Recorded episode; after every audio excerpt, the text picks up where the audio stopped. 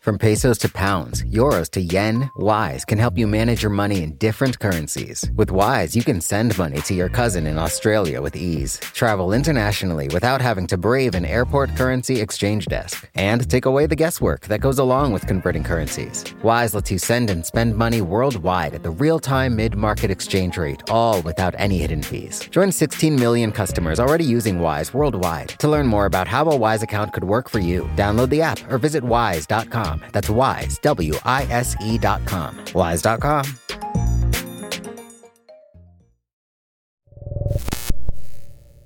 Anyone who's ever hung out with an animal has probably spent some time wondering about a pretty basic question. What are they actually thinking? I just am inherently absolutely fascinated by that question of like, what is it like to be another species, a different creature? Ferris Jabr is a science journalist who writes about all sorts of animal intelligence and behavior how orangutans teach each other how to use tools, how prairie dogs might even have their own language, how elephants can actually have their own epiphanies. So he was pretty familiar with impressive animals. And then he saw a documentary about an octopus. When I first watched My Octopus Teacher, I was really mesmerized. If you haven't seen it, the film is a documentary shot by this diver, Craig Foster. Craig goes into the ocean every day for a year, and in the process, he seems to develop a real relationship with an octopus. I didn't know it was possible to connect that way with an octopus, especially a wild octopus. It's like a, and a human friend, like waving and saying hi and excited to see you. The octopus actually seems to reach out towards Craig. And I could feel it, like from one minute to the next. Okay, I trust you. I trust you, human. And now you can come into my octopus world. But to Ferris, this connection seemed to contradict a lot of what he already knew about octopuses.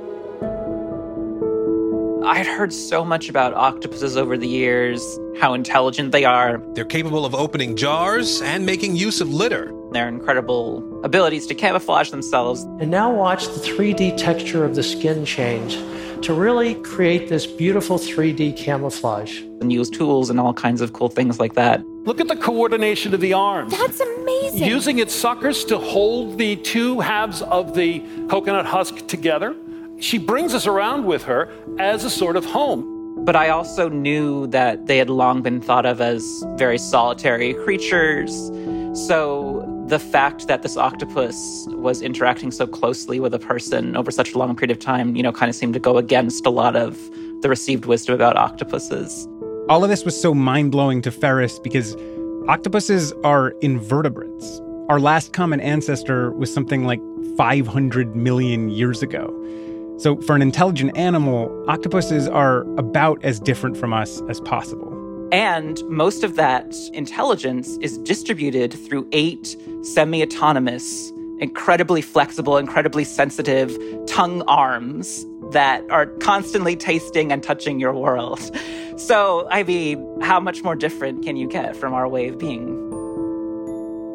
Connecting with an octopus could allow us to transcend the limits of what it means to be human. It's like interstellar travel, you know, um, while staying here on this planet. You know, it's like the closest we can come to that kind of alien contact moment. So, after watching the movie, Ferris started investigating the research on octopuses and humans for Hakai magazine. He wanted to know if the science backed up this incredible relationship. How do we know that the octopus sees us as a friend versus something else? You know, what does this tell us about the ability of different species to connect with each other? I'm Noam Hassenfeld, and this week on Unexplainable, we take a closer look at this relationship. Octopuses and humans are about as different from each other as two intelligent species can be. Is it possible that we can be friends?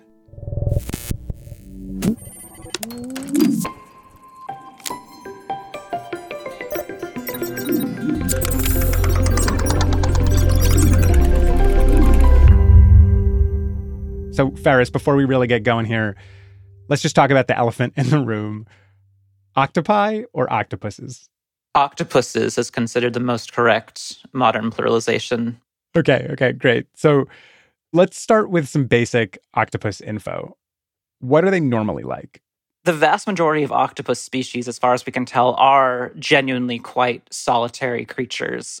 A lot of octopuses are nocturnal, so a lot of times they'll be hiding as best they can during the day and they'll come out to feed at night. Mm-hmm. Um, and they might be hiding in any sort of crevices they can find, or they might actually be using shells or rocks or something to conceal themselves. Because an octopus is incredibly flexible um, and intelligent and supple, but it's also extremely vulnerable if it's just out in the open. It's literally just a squishy bag. You know, it has no hard parts whatsoever apart from its beak. Hmm. So if it is caught by something, it is extremely defenseless and vulnerable if it's actually, you know, caught in the mouth of a predator. So it's like rule number one for being an octopus mainly stay away from stuff. Yeah, you have to be elusive. You have to be evasive. You have to know how to hide yourself. And that that's what they spend a lot of their time doing. So we got this friendly octopus in my octopus teacher. And then we've got this idea that most octopuses basically like to keep to themselves. Do they ever like to hang out with other octopuses? There is a growing body of research literature demonstrating that some octopus species are genuinely more social than was previously believed. Hmm. And there's a few really interesting examples. Um, there are octopuses known as the greater and lesser Pacific striped octopuses. And um, some of these will mate beak to beak and they will share dens when they are mating and that's very unusual for octopuses. Um, usually, two adult octopuses, if if you know they meet, they mate, and then they part ways, and that's it. But off the coast of Australia, there's a couple really interesting sites that have become known as Octlantis and Octopolis. Octopolis? Yes, Octopolis and Octlantis. So, you know, Metropolis and a lost city of octopuses. And a particular type of octopus known as the gloomy octopus will gather at these sites, numbering around about a dozen octopuses or so at a time. And they all make dens in the same place. I had to hear more about these underwater octopus cities where octopuses seem to be socializing in the wild. So I called one of the scientists that Ferris spoke to. My name is David Scheel. I'm a professor of marine biology at Alaska Pacific University, and I study octopuses. David also used to think of octopuses as solitary. I worked with octopuses for about 15 years, having never seen two individuals interact. And so, uh, you know, first dive into Octopolis and drop down below the water, and there's 10 or 12 octopuses interacting constantly. It was, um, it was jaw dropping. About 50 feet below the surface, David sees thousands of these pastel scallop shells stretching across the ocean floor. It's a bed of shells, and the algae's not growing there. You know, maybe the size of an average suburban living room. The shells are kind of resting on each other and overlapping, which allows octopuses to dig small protective dens for themselves. Your attention is immediately drawn to the octopuses coming and going, looking at everything that's going on from the dens. As for how it got there, David thinks Octopolis originally formed around some kind of man made object. We cannot any longer recognize the man made object. It's half buried in the silt, and it forms a potential den for an octopus in what otherwise probably was a, a silty bottom with no shelter. This den is located by a lot of scallops, so the octopus would have had both food and shelter in one place. And when octopuses eat, they bring their food back to the den, they eat their food, and they discard the shells. And so a pile of scallop shells began to build up around this human made object. Then another octopus could come by and dig into this shell bed, making this sort of protective den for itself. And so that created this positive feedback. Second octopus, more shells, more shells, room for another octopus. And so it sort of expanded the site. And the octopuses there just go about their daily lives. The octopuses usually ignore the divers that are down there, not always, but usually uh, because they're very focused on one another. So, Ferris, what do the octopuses do all day at Octopolis and Octlantis? Are they like hanging out together? Yeah, you know, they interact with each other. They'll kind of poke each other, you know, kind of investigate each other. They will mm-hmm. mate. They will fight. It, they are little temporary octopus communities that are forming. Um, and that is extremely unusual. That's never been observed in the wild before hmm. scientists um, discovered these sites. So, if octopuses are supposed to be all about hiding and staying away from each other, how do you explain what's going on at Octopolis or Atlantis or between Craig and the octopus in My Octopus Teacher? I think it's you know pretty clear that that a lot of octopus species have this sort of latent capacity for social interaction when presented with the right circumstances. Clearly, they're not as social as most social mammals that we are more familiar with. But I think that a lot of octopuses have a genuine latent capacity for social interaction. And perhaps that's part of what Craig Foster elicited by spending so much time around this particular wild octopus. Like, ordinarily, that octopus would never have done this, would never have formed a relationship with a human or another species in this way. Mm-hmm. But he changed its circumstances and allowed this sort of latent behavior to come to the surface. So, if octopuses can get along with each other, at least to a certain extent here, can they get along with people? The diver, Matthew Lawrence, who initially discovered one of these sites, he told me that they interacted with him when he when he dove down and found them. He says that one of them it, you know seemed to kind of take him by the arm and almost want to lead him around to the site kind of to show him around. So they they have interacted with humans um, as well. And there are all sorts of people that have octopuses as pets and interact with them too right? Yeah, there's a small, passionate community of hobbyists who keep octopuses in home aquariums, which is a very challenging thing to do and they they feel very strongly that these social connections the bonds they form with octopuses are part of the reason that they love taking care of octopuses so much and having them in their living room and in their homes. David the marine biologist who studies octopolis and atlantis he actually took part in a documentary for the bbc called octopus in my house where he set up a tank in his living room for an octopus named heidi what kind of connection is possible with an animal that has three hearts and blue blood running through its veins? I asked David what it was like to have an octopus around all the time at home. My daughter helped me take care of Heidi for uh, just about a year. And uh, I asked her, Do you think you had a relationship with Heidi? She was uh, 17 at the time. And she said, absolutely. She had no doubt that she did. David's daughter described that relationship in the movie. Some of the things that she would do remind me of what like dogs would do. You know, she comes over to the the the, the wall of the tank and just kind of like all excited to see you. And Heidi wasn't the only octopus in David's social circle. I asked my students sometimes who help me take care of uh, octopuses in the aquarium that I manage. I ask them the same question Does that octopus know you? And they always feel like I know these octopuses and they know me. Do you think that feeling is more about the octopus or more about us? Certainly, we want to believe that the animals in our lives know us, right? But why would that be surprising? The animals in our lives know all kinds of things. Why couldn't they know us? And if they do, why wouldn't they um, have opinions about us, have attitudes towards us, take a stance about us?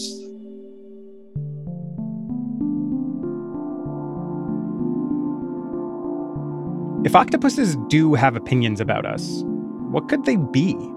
Could these relationships actually be friendships to them? After the break, the case against friendship.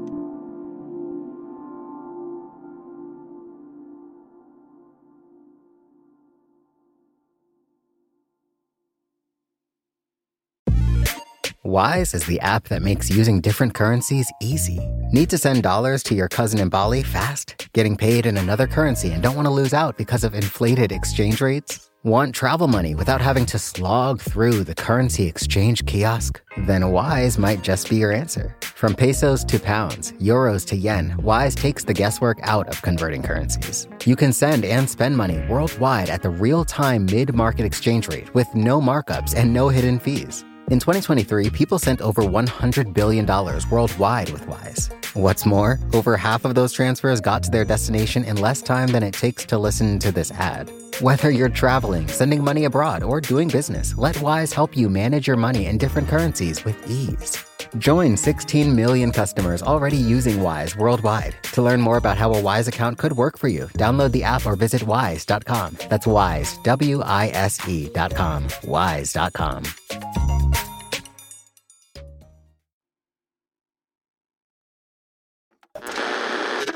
You looked at a good for nothing octopus like me, and you said I was cool.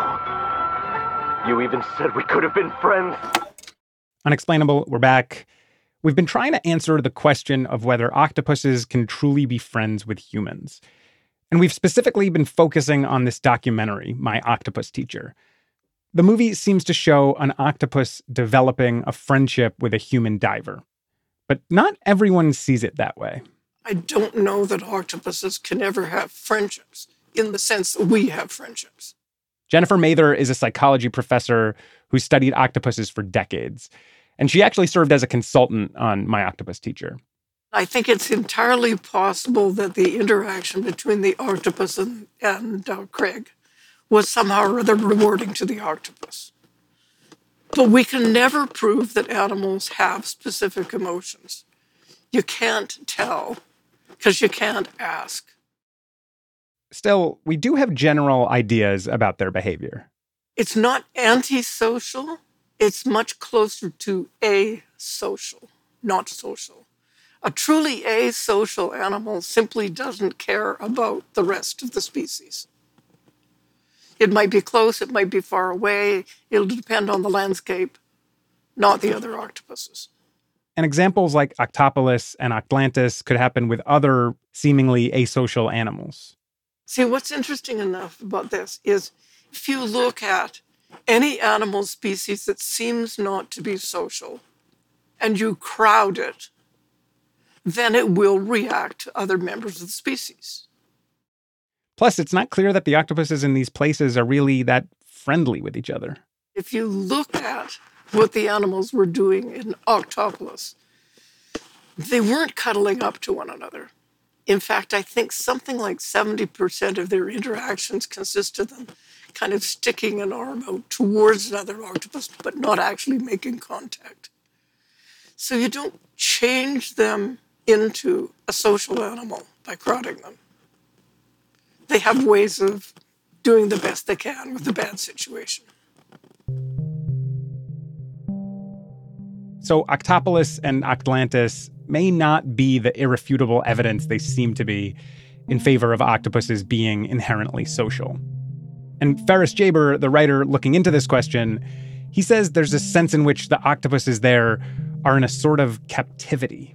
They are captive in Octlantis and Octopolis in the sense that there's a resource which is holding them captive there. They're kind of forced in a way to be there. So that is a very unusual circumstance for an octopus to be in. We know from, you know, decades, centuries of research on animals that especially highly intelligent animals just behave very differently when they are in captive situations and we see again and again that captive octopuses seem to constantly be seeking out interaction uh, with their human caretakers. They seem to want to play, to interact physically. So maybe for most wild octopuses, these types of mm-hmm. circumstances never present themselves. But that capability is perhaps still there in most octopus species. I feel like a lot of octopus caretakers naturally feel like they are bonding with their octopus and their octopus is playing sure. with them and then they want this. But another way to interpret it is that the octopus is extremely bored and frustrated and is just searching for anything that is stimulating. And if this does only come out in captivity, or, or if this is just the octopus being bored, is it fair to call these kinds of interactions friendships? Like, in my octopus teacher, it feels like this is presented as a friendship, like it's this unambiguously good thing for both Craig Foster, the diver, and the octopus. Yeah, that's where it gets really interesting and complicated. And I'm not sure that science, as it stands right now, can really help us solve that problem, answer that question, because what we're really asking is what does it feel like for the octopus in those situations, right? How do we know that the octopus sees us as a friend? Versus something else. You know, I think it's absolutely clear that Craig felt very strongly for the octopus. Mm-hmm. But some people um, have argued, like my friend, the science writer Ben Goldfarb, has argued that it's possible that Craig being there and changing the octopus's environment so much and making her more comfortable with him made her less alert to other dangers and threats and Mm. kind of failed to protect the octopus from the shark attack that eventually killed the octopus. Hmm. And some people have said, is it my octopus teacher or is it my octopus stalker? You know, I mean, what, how is the octopus really experiencing this constant intrusive, you know, entity in its environment? So it's certainly possible that what seems like friendship to us might not be friendship to the octopus. Yeah. For me, a friendship by definition cannot be unilateral. It has to go both ways. If it's unilateral, it's not a friendship, it's something else. So I think to answer the question, you know, did Craig and the octopus have a genuine friendship? We would really have to know how the octopus felt about it. You know, like Mhm. what what is the the octopus has to answer that question too. Does that mean that we can't truly be friends with any animal? Well, I mean, there are important differences. Like, I'm much more confident that my Brittany Spaniel Jack is, you know, sees me as a member of his family group and feels things for me that are similar to what I feel for him. Because not only are dogs um, highly intelligent social mammals like we are, but we've literally been co evolving with each other for something like 40,000 years. So there's a huge shared history there, a repertoire of, you know, mutual um, emotion and behavior and intelligence that we can draw on. But then with octopuses, does that mean that we might just never be able to truly know if we're connecting? That there's this gulf between us that we might just never be able to cross? you know there's there's an essential inescapable problem for us which is that we can never truly liberate ourselves from our human bubble so we can never 100% bridge that gap between us and other species at the same time though there's also a danger of objectifying other species and creatures too much and i Hmm. feel like that is to me the greater danger and i feel like what's been going on for way too long you know what we're seeing in my octopus teacher or the stories we get from octopus caretakers something really interesting is going on here and it's important and it matters and it should be taken seriously Mhm. like if if you genuinely accept that an octopus or any other creature is sentient that it has a conscious experience of the world just like we do and that it has enough intelligence to make choices that means you need to take the possibility of a friendship between that creature and, and something else seriously. You cannot just dismiss that out of hand.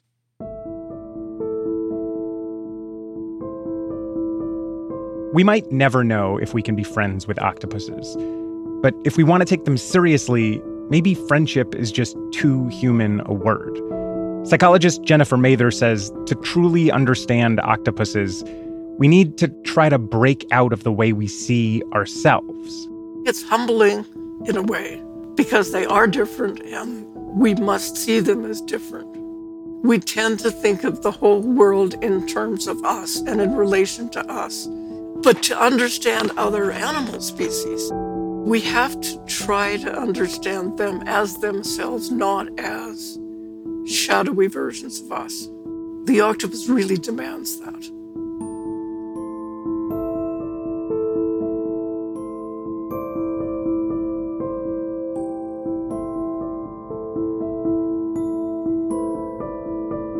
This episode was produced by Mandy Nguyen and Noam Hassenfeld. It was edited by Catherine Wells with help from Meredith Hodnot and Brian Resnick. We had mixing and sound design from Christian Ayala, music from Noam, and fact checking from me, Richard Zima. The rest of the Unexplainable team includes Bird Pinkerton and Tori Dominguez. You can find Ferris Jabr's full octopus article at hakaimagazine.com. And if you want to read some of Ferris's other wonderful writing, including the wild articles mentioned at the top of the show, you can find it all at ferrisjaber.wordpress.com. As always, if you want to get in touch, you can email us at unexplainable at vox.com. And if you feel like leaving us a nice review or a rating wherever you listen, we'd all really appreciate it. Unexplainable is part of the Vox Media Podcast Network, and we'll see you next Wednesday.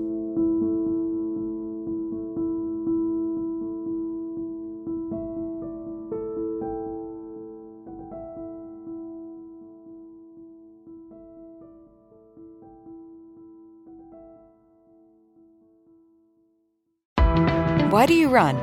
Why does anyone? I always thought that runners loved running, and that's not the case. Most runners hate running, but they choose to do it. In the new docu-series Running Sucks, brought to you by Team Milk, Abby Ayers learns why women runners everywhere are driven to go the distance. It really is about taking my power back and proving myself wrong. Team Milk is about fueling women's performance and helping them along their marathon journeys. You can sign up now for the inaugural Every Woman's Marathon taking place in Savannah, Georgia on November 16th, 2024. Learn more and register at everywomansmarathon.com.